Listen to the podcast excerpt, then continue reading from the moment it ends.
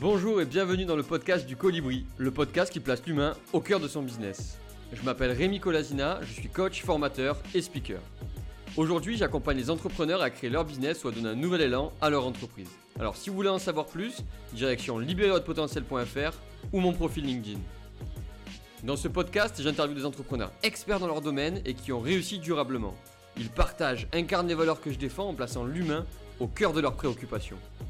Parce qu'on n'a pas toujours l'occasion d'échanger avec des experts, tous les invités vous livreront des conseils précieux et les secrets de leur réussite. Comme moi, ils sont persuadés qu'il est possible de construire un business ambitieux, durable et rentable tout en étant éthique, utile, responsable et tourné vers l'humain. Parce qu'on n'est pas obligé de faire du cash juste pour faire du cash. Comme moi, ils sont convaincus que les interactions et le partage peuvent créer quelque chose d'encore plus fort en faisant émerger des idées et des opportunités nouvelles pour un meilleur avenir. Ici, on fait tout pour vous inspirer, vous donner de l'énergie et que vous vous sentiez capable de déplacer des montagnes. Ici, on croit en vos capacités à entreprendre des choses incroyables. Ici, on croit en vous. Alors si vous aimez ce podcast, n'hésitez pas à le partager autour de vous et à laisser 5 étoiles sur votre plateforme d'écoute préférée. Bonjour Johan, bienvenue dans ce podcast. Comment tu vas aujourd'hui? Bonjour Rémi, ça va et toi? Ouais, ça va super. Bon Johan, je te présente rapidement pour nos auditeurs. Euh, Joanne, tu t'appelles Joanne Lemoine, tu as 31 ans, tu as deux enfants, tu vis en couple, tu es co-gérante de la chaîne de boulangerie L'Atelier Antique, euh, composée de bientôt 16 points de vente dès la rentrée 2022. Euh, ce sont des boulangeries qui sont essentiellement dans le sud-est de la France, autour de Marseille. et puis tu es gérante solo de deux boulangeries, plus bientôt d'un labo. Tu vas nous expliquer un petit peu ça grandement dans les, dans les prochaines secondes. si tu devais nous en dire plus sur qui tu es, qu'est-ce que tu dirais? Avant tout une maman chef d'entreprise qui essaye de bien faire les choses.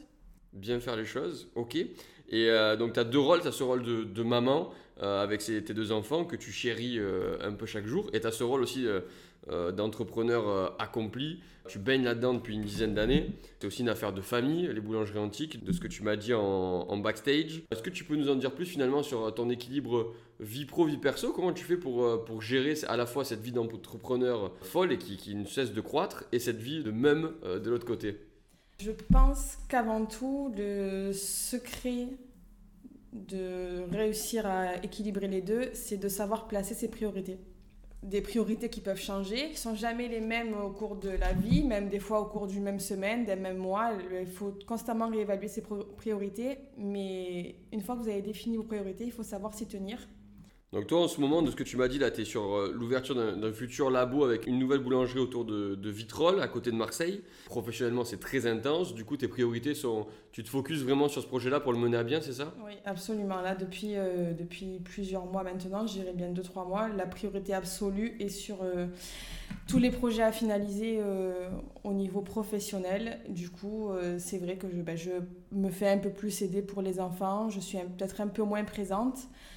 Mais j'ai un, laps de temps imparti où je sais qu'il faut que je clôture tout ça, donc euh, je m'y mets à fond. Mais je sais qu'à contrepartie, à d'autres moments où c'est plus mes filles qui vont avoir besoin de moi, mais je saurais mettre aussi entre, pas entre parenthèses, mais je saurais les prioriser sur mon travail.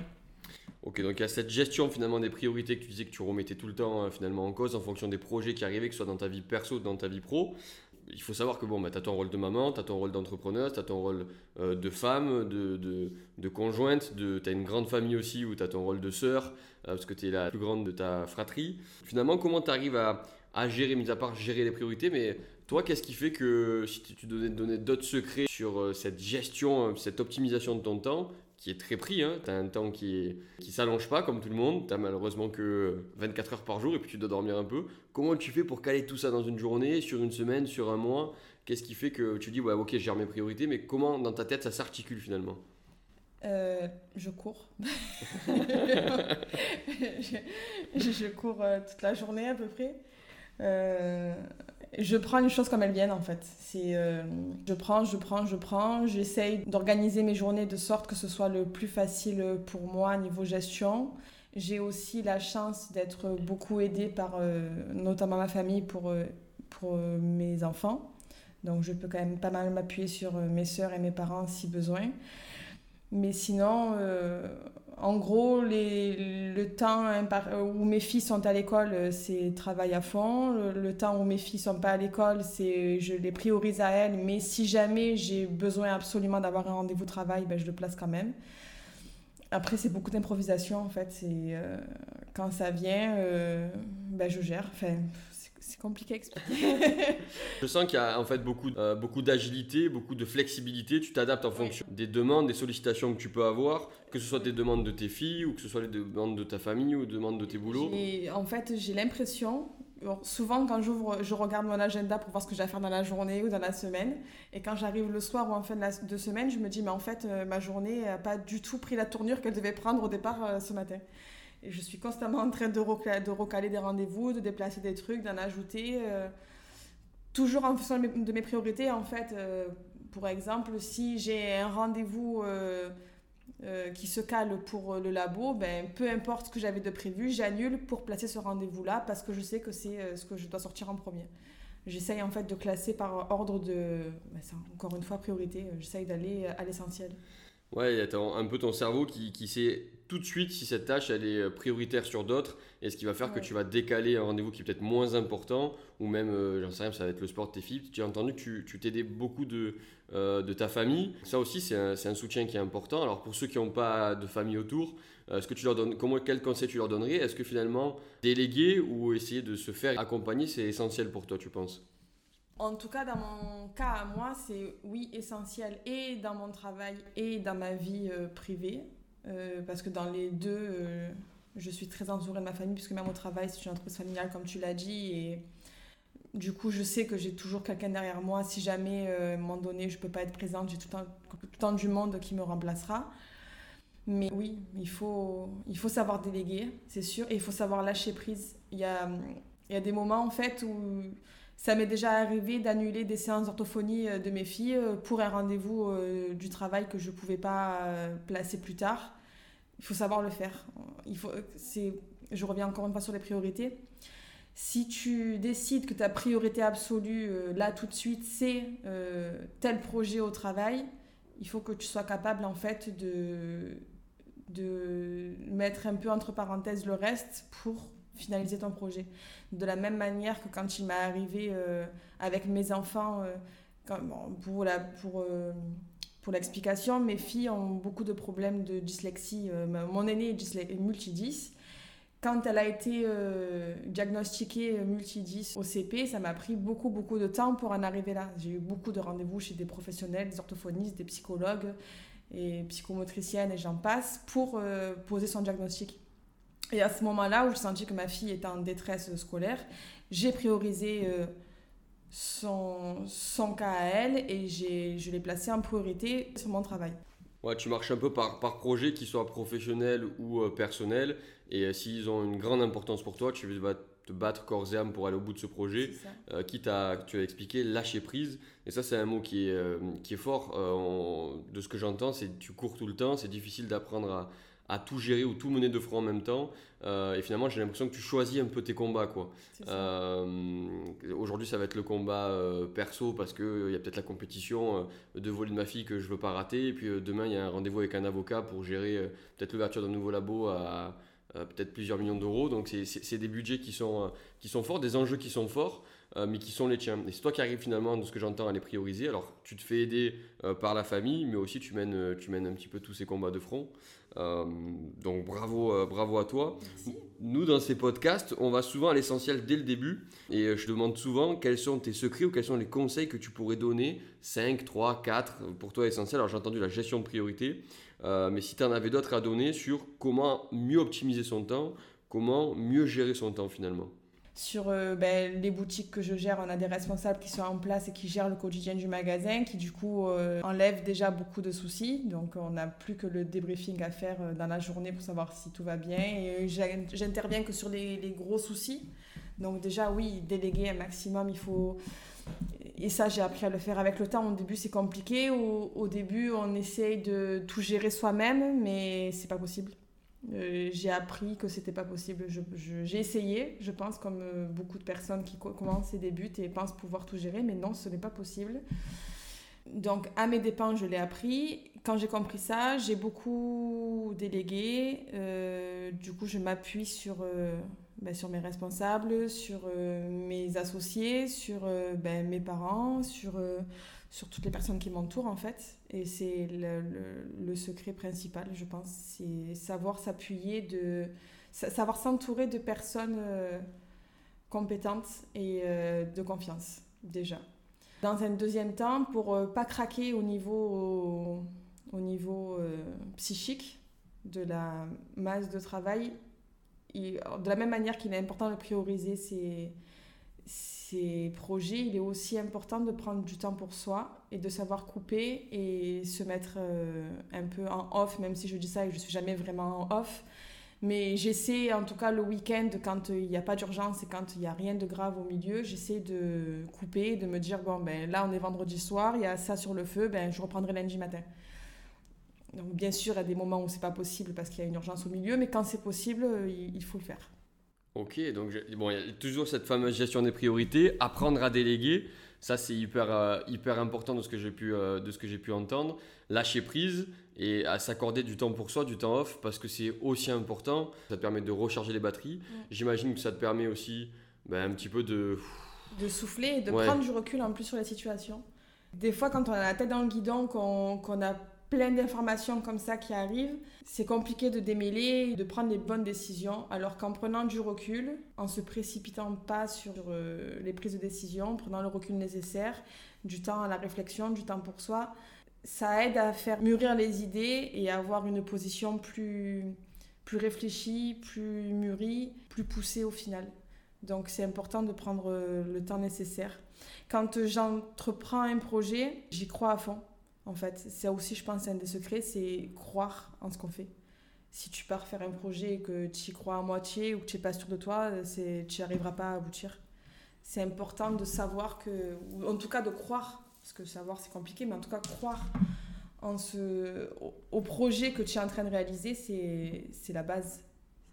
Ouais, tu te, tu, te, tu, te, tu te positionnes avec un mindset euh, de conquérante. Moi, je te connais aussi dans la vie, euh, dans la vie perso, rien qu'à nos auditeurs et tu as toujours cette envie d'aller plus loin, cette envie de, performance, un peu presque de compétition, de toujours essayer de développer, d'aller plus loin. Tu gères à la fois des équipes, tu gères des projets là, qui, commencent à peser plusieurs millions d'euros, tu gères à la fois ta vie de femme entrepreneur. Moi, c'est pour ça que j'ai voulu t'inviter parce que bah, je suis fier de t'avoir dans mon entourage en tant qu'ami. Je suis fier aussi de, que tu sois là dans ce podcast parce que tu vas inspirer beaucoup de gens. Et moi, j'ai toujours trouvé ta vie un petit peu incroyable parce que gérer des aussi gros projets euh, tout en gérant ta, vie de mère à côté. Et puis je te vois tout le temps courir et tout le temps répondre au téléphone. Et puis des fois, je passe deux heures avec toi, on, déjeune. Alors déjeuner pro et tu as souvent au téléphone. Mais euh, un coup, c'est ta fille qui t'appelle et tout de suite, ça va être ton avocat derrière. Puis d'un coup, ça va être un problème avec une boulangerie. Puis derrière, ça va être un problème avec un autre. Et tu arrives d'appel en appel à jongler, à switcher dans ton cerveau pour donner la juste réponse au bon moment d'une manière pragmatique. Comment tu fais finalement pour, euh, pour bah, switcher dans ton cerveau Qu'est-ce qui se passe? Comment tu arrives à aussi bien compartimenter finalement? Déjà, je te remercie pour tous ces compliments. ça me C'est sincère, c'est sincère. Euh, comment je fais pour euh, switcher? Honnêtement, euh, je sais que c'est pas possible, mais en tout cas, j'essaye d'être la meilleure possible dans tous les domaines. En étant consciente que c'est pas possible, mais j'essaye quand même. Ouais, tu as cette de performance. Tout à l'heure, tu parlais de croyance, tu crois en tes projets, tu y vas à fond. C'est ce qui finalement ce qui est moteur en toi. Bravo d'ailleurs, euh, parce que pas tout le monde. Euh, des fois, on lance un truc et puis on, y croit, mais pas tant que ça. Toi, tu y crois corps et âme tu vas te battre. Moi, ce que je, ce que je voulais relever aussi chez toi, c'est ce côté un petit peu. On parlait d'optimisation de temps, mais de, dans ce côté conquérant, de, de vouloir toujours développer son business euh, tout en menant ta, ta vie de, de, même à côté, de maman. c'est cette, cette force de pouvoir négocier avec euh, tout type d'entrepreneur ou négocier, tu mènes des travaux, des chantiers entiers de, nouvelles rénovations de boulangerie ou de construction ou de labos ou de, de, grandes fabrications. Ça, ça, va être un labo de quoi 1500 mètres carrés ou Ouais, 1300 et des poussières. 1300 et des poussières, c'est quelque chose d'énorme. Euh, tu as ce pouvoir aussi de négociation avec, euh, ben, j'allais dire les fournisseurs, mais peut-être aussi avec, avec tes futurs clients. Comment tu fais pour finalement réussir à être un peu cette maman douce, accompagnante et euh, câline comme je peux te voir dans la vie perso avec tes enfants, et à la fois cette, euh, cet entrepreneur un petit peu féroce, euh, tout en étant éthique et responsable bien évidemment, mais voilà, qui lâche rien, qui croit fort, en ses projets, qui va être négocié fort. Il y a cette espèce de... Moi j'ai l'impression que tu as un peu deux personnalités. Euh, on va pas parler de bipolarité, bien évidemment, mais, mais voilà, il y a ce masque un petit peu perso et il y a ce masque un petit peu pro et tu arrives à jongler avec ces deux masques. Euh, d'où il te vient finalement aussi ce masque professionnel et comment tu les changes, tu les interchanges tout le temps? En fait, ça revient euh, au fait de croire en ses projets, c'est un peu aussi croire en soi et, et en quoi on est capable je, pense savoir, ou à peu près en tout cas, de quoi je suis capable au niveau professionnel. Et j'aime mon entreprise euh, plus que tout et j'y crois plus que tout. Oui, je me bats corps et âme pour euh, obtenir euh, ce que je veux pour mon entreprise et pour son développement. Je sais pas, peut-être que j'ai appris à bonne école aussi, vu que je suis un peu née dedans et que j'ai toujours vu mon père se démener pour, pour son travail. J'ai un peu l'impression de reprendre ce flambeau-là et je veux faire ça bien. Donc, euh, si, ouais, après, j'ai aussi, je suis un peu d'origine italienne, donc je dois avoir aussi un caractère un peu, un peu, bien trempé. Ouais, c'est une belle réponse. Est-ce que c'est pas ton troisième enfant finalement cette entreprise? ah, Clairement, carrément, c'est mon bébé. C'est euh, ce, visage que tu me vois au niveau des affaires, je peux te garantir que j'ai le même si quelqu'un fait du mal à mes filles. Donc euh, oui, c'est clairement, c'est vraiment mon bébé. C'est quand je te disais que je crois à fond à mes projets, à l'inverse, si jamais j'ai le moindre doute sur un projet, je, sais aussi laisser tomber. Je sais choisir, encore une fois, comme on dit tout à l'heure, je sais choisir mes combats et je sais quand ça vaut la peine d'aller se battre et quand ça vaut pas la peine. Ouais, tu as cette lucidité qui te permet de, prendre rapidement des décisions et ça, je voulais, je voulais y arriver aussi. Dans ces prises de décision, moi, à chaque fois que je te vois, que ce soit dans, le pro ou dans le perso, euh, tu as une, une, je sais pas, dans ton cerveau, il y a cette prise de décision et tu prends rapidement de décision, tu, tu passes pas 150 000 ans à réfléchir, à tergiverser. Euh, c'est ce qui fait aussi peut-être ton efficacité, mais j'ai l'impression qu'à chaque fois, euh, tu arrives à prendre une décision euh, et qui est souvent la bonne en moins de deux minutes au téléphone en disant bah, Ok, on fait ça, ça et ça. D'où ça devient cette, cette force de prise de décision rapide? C'est l'expérience. L'expérience? Ça, c'est l'expérience. Ça, c'est parce qu'en général, c'est quand même des problèmes qui sont récurrents, qui reviennent une fois que tu l'as vécu une fois, ben, la deuxième fois, tu sais comment le gérer. Et du coup, ça, c'est vraiment l'expérience qui parle. Puis il m'est arrivé aussi de me retrouver euh, démunie euh, devant des situations inédites que j'avais jamais vécues, euh, comme quand j'ai eu l'incendie de la boulangerie où je l'ai vu brûler devant mes yeux. Je me suis retrouvée le lendemain matin, à la première heure, assise devant l'assureur, en mode je sais pas ce qui va m'arriver quoi. Maintenant je sais. Maintenant si ça m'arrive demain, je sais. C'est vraiment l'expérience qui parle. Ouais, tu parles. Il y, a une de tes boulangeries qui a brûlé l'année dernière. Euh, il y a un four qui a lâché, qui a créé un incendie. Euh, comment finalement tu as vécu ce. Bah, c'est pas un drame parce que voilà, ça reste professionnel, mais c'est quand même un coup qui est difficile à encaisser. Qu'est-ce qui se passe à ce moment-là dans, dans ta tête et, et comment tu as fait pour rebondir finalement? Je l'ai vécu sur le moment comme un drame quand même, même si c'est vrai qu'avec le recul, ça n'en est pas un. Mais sur le moment, euh, quand tu te retrouves à 1h du matin, 2h du matin, spectatrice devant toi de de ton bébé, parce qu'on disait il y a deux secondes, euh, même si bien sûr euh, ça n'a rien à voir avec ce qui arrive en tout cas mes filles, mais tu te retrouves quand même en train de voir le fruit de ton travail, ce que tu as créé depuis des années, en train de partir en fumée, clairement. C'est c'est difficile à encaisser. Euh, le premier jour, euh, j'étais entre les larmes et, euh, et le travail qu'il y avait à faire. tu dors pas de la nuit, tu prends les problèmes après le corps. Et puis avec le recul, au bout d'une semaine, deux semaines, un mois, ben, tu relativises, tu essayes de, de transformer le problème en solution en fait tu essaies de le transformer en opportunité, c'est ça C'est ça, comme, comme, on dit, quand la vie te donne des citrons, fais une citronnade, quoi. Donc, euh, tu, tu, euh, tu, faut prendre le temps d'accuser le coup, de pleurer un bon coup, souffler, et après se relever, c'est parti, se retrousser les manches et aller de l'avant, et essayer de voir la lumière euh, Ouais, il y, a cet optimisme, cette croyance qui, revient fort, même si au début ben, on accuse un peu le coup. Euh, toi, ça t'a permis de rebondir aussi. Euh, là, aujourd'hui, tu vas, tu vas ouvrir un labo, tu vas ouvrir une nouvelle boulangerie. Tu n'es pas accablé un petit peu sur ton sort. Et, j'adore cette, cette, citation, je pense, on va la réutiliser beaucoup. Mais si la vie te donne des citrons, fais-en une citronnade, elle est exceptionnelle. je la garde fort, celle-là. Merci pour euh, cette tant de valeur, quoi. Alors, tu gères aussi pas mal d'employés, de, monde. Nous aussi, on est dans un podcast où on est autour de l'humain, autour du partage. Comment ça se passe avec tes salariés? Est-ce que tu donnes un maximum d'énergie? Euh, Est-ce que tu, des fois tu partages ton stress malgré toi? Comment ça se passe avec tes responsables de, boutique Comment ça se passe avec tes salariés dans ta vie professionnelle? Oui, sûrement que je leur transfère beaucoup de mon stress. C'est obligé. D'ailleurs, mes responsables, elles le savent. Le premier filtre, en fait, c'est elles. Entre moi et les employés, le premier filtre, c'est elles. Donc, quand il y a un truc qui va pas, forcément elles sont au courant et elles le ressentent. Mais parce qu'elles sont aussi impliquées, euh, pas autant que moi, mais juste derrière moi en fait. Donc. Euh... Elles sont là en vrai soutien quoi. Voilà. Oui, j'essaye de, j'essaye quand même de, de, les épargner un minimum, mais c'est vrai que forcément, quand ils sentent que, quand il y a un truc qui va pas, ils le sentent. Après, franchement, j'ai la chance d'avoir un noyau, on a la chance d'avoir un noyau d'équipe euh, sur qui on peut compter.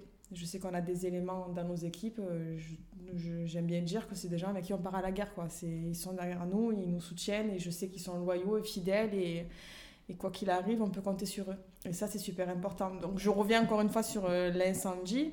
J'étais partagée entre ce sentiment de désespoir d'avoir vu euh, le fruit de mon travail euh, partir en fumée et avec l'incertitude en plus de, de l'avenir, de qu'est-ce qui va se passer, comment ça va se dérouler.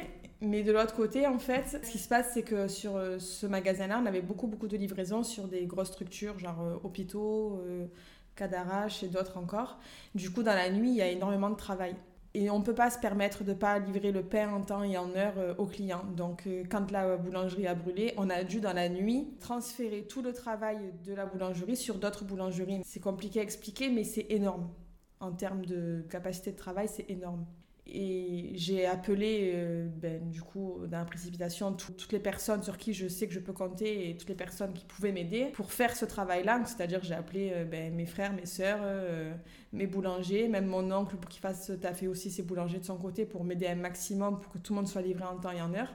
Et du coup, j'étais partagée entre cette peine que j'avais, mais de l'autre côté, de voir tout le monde s'affairer et, soulever des montagnes, parce que clairement, c'est ce qu'ils ont fait au niveau du travail qu'ils ont bâti cette nuit-là. Je m'asseyais, je les regardais faire, je me disais, mais ils sont en train d'accomplir euh, l'impossible en fait. Et de voir qu'il y a des gens derrière euh, toi comme ça qui te lâchent pas, qui te suivent et qui soulèvent la montagne avec toi, euh, ça fait chaud au cœur. Et ça m'a réconforté. Comment tu as fait pour créer cet esprit finalement solidaire, cette équipe de guerriers, de soldats qui sont avec toi, qui te soutiennent euh, contre vents et marées. D'où ça, vient, cette culture d'entreprise de finalement se battre? Alors, certainement, tu t'inspires par euh, ton charisme et, ce que tu véhicules, mais euh, ça se construit pas comme ça du jour au lendemain. Hein. Qu'est-ce qui s'est passé finalement Qu'est-ce qui passe au quotidien, mensuellement, dans l'année, qui fait qu'on a tous envie de se battre pour, pour avancer dans la même direction? Je pense, avec la plupart de nos collaborateurs, ce qui s'est passé, en fait, c'est c'est que c'est une relation donnant-donnant.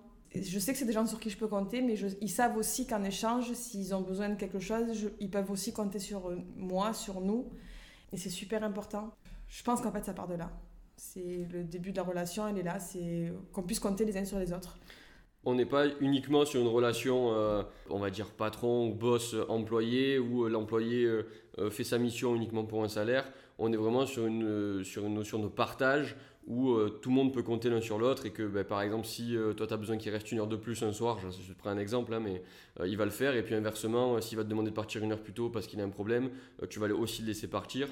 voilà, je donne des exemples un petit peu à la louche, mais grossièrement ouais, cet de donnant-donnant, il y a je pense beaucoup de communication que moi j'ai pu voir parce que je, suis venu parfois souvent dans certaines de tes boulangeries et je t'ai vu faire, que ce soit par téléphone aussi. J'entends aussi que tu communiques énormément. D'ailleurs, tu nous disais que tu partageais malgré toi un petit peu ton stress, mais parce que tu crées un lien qui est constant finalement avec eux, tu communiques beaucoup. Et je pense que ça y joue, non?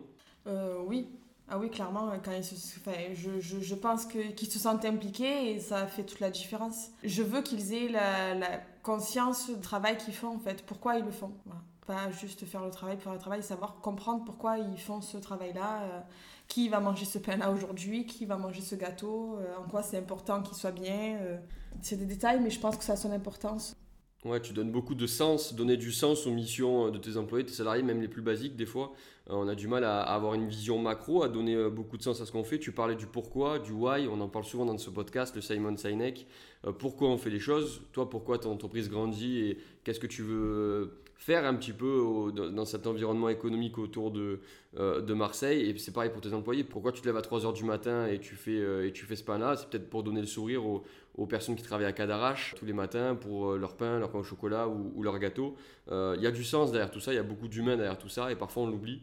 C'est bien que tu l'aies évoqué, surtout dans ce podcast. C'est pour nous, c'est super important. Tout à l'heure, tu parlais qu'il y avait du stress. Euh, moi, je te, voilà, on a fait un portrait un peu de toi, de, même entrepreneur hyper euh, accompli, aussi euh, féroce dans le monde du business. Mais est-ce que des fois, tu est-ce que des fois, as peur? Est-ce que, au-delà d'être stressé, est-ce que des fois, tu as des peurs? Et comment tu gères un petit peu cette peur? Est-ce que ça t'arrive? Bien sûr que j'ai peur. j'ai peur, j'ai peur quasiment tout le temps, mais j'essaye de pas écouter mes peurs parce que si tu les écoutes, tu te fais bouffer en fait.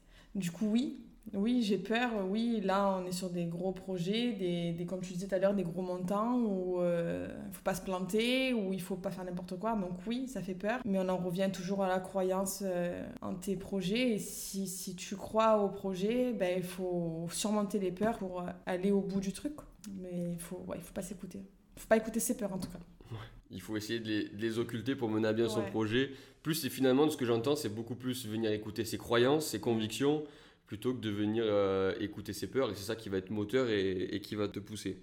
Bon, merci pour cette sincérité parce qu'il faut, euh, aussi dire euh, et accepter de dire que, que, parfois on a peur et qu'on n'est pas tout le temps au top de ce qui se passe. La vie d'un entrepreneur, c'est souvent des hauts, aussi des bas. On a des craintes, on a des peurs et, c'est bien aussi de venir euh, partager ça, euh, partager ça aujourd'hui. Moi, on arrive presque à la fin de ce podcast. Euh, si pour finir aujourd'hui, si tu devais donner de l'énergie, nous dire que finalement tout est possible de, gérer sa vie de maman, sa vie de conjointe, sa vie d'entrepreneur, de tout ce que tu nous as dit, si tu devais donner de l'énergie aux gens qui écoutent, des conseils, un peu un mot de la fin, au-delà de si tu as des citrons, tu en ferais une citronnade.